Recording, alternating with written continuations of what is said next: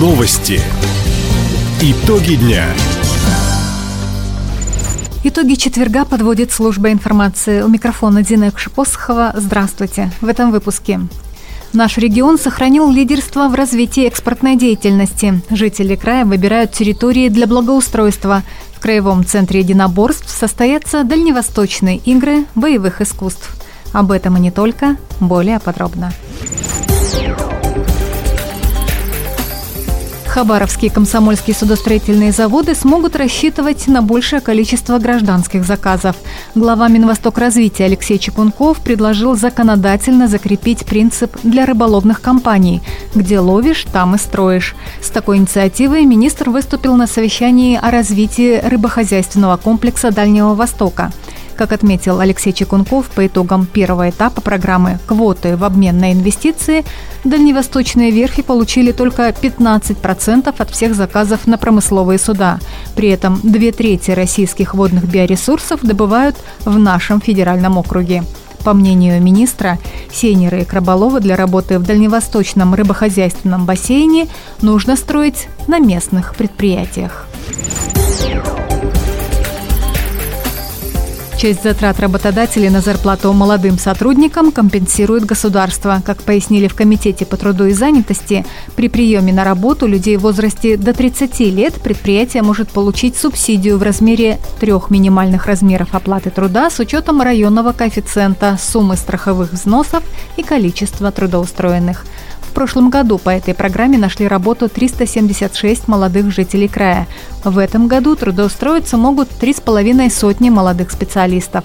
В среднем сумма на одного сотрудника в нашем крае – 75 тысяч рублей. Информацию об участии в проекте можно найти на портале «Работа в России». Проект создания межвузовского кампуса обсудили Минэкономразвития края и Центр государственно-частного партнерства. Стороны достигли понимания в вопросах финансирования и других важных условий предстоящего концессионного соглашения. В переговорах также приняли участие представители профильных министерств, руководители вузов и банка ВТБ, Межвузовский кампус в Хабаровске станет ведущей опорной площадкой для реализации образовательных программ, современных исследований и развития инновационных технологий на Дальнем Востоке. К 2030 году здесь будут учиться более 30 тысяч студентов. Голосование по предварительному отбору территорий для благоустройства в районах и городах края завершится 20 февраля. Речь идет об общественных пространствах, которые выберут для реконструкции в следующем году по программе формирования комфортной городской среды. Так, в Хабаровске уже высказали свое мнение 62,5 тысячи горожан. Лидирует сквер по улице Фурманова. В Комсомольске участие в отборе территории приняли 3000 человек. Большинство голосов за пешеходную аллею на разделительной полосе по улице Аллея Труда. В Советской гавани жители чаще выбирают пешеходную зону у моря, парке «Зеленый мыс».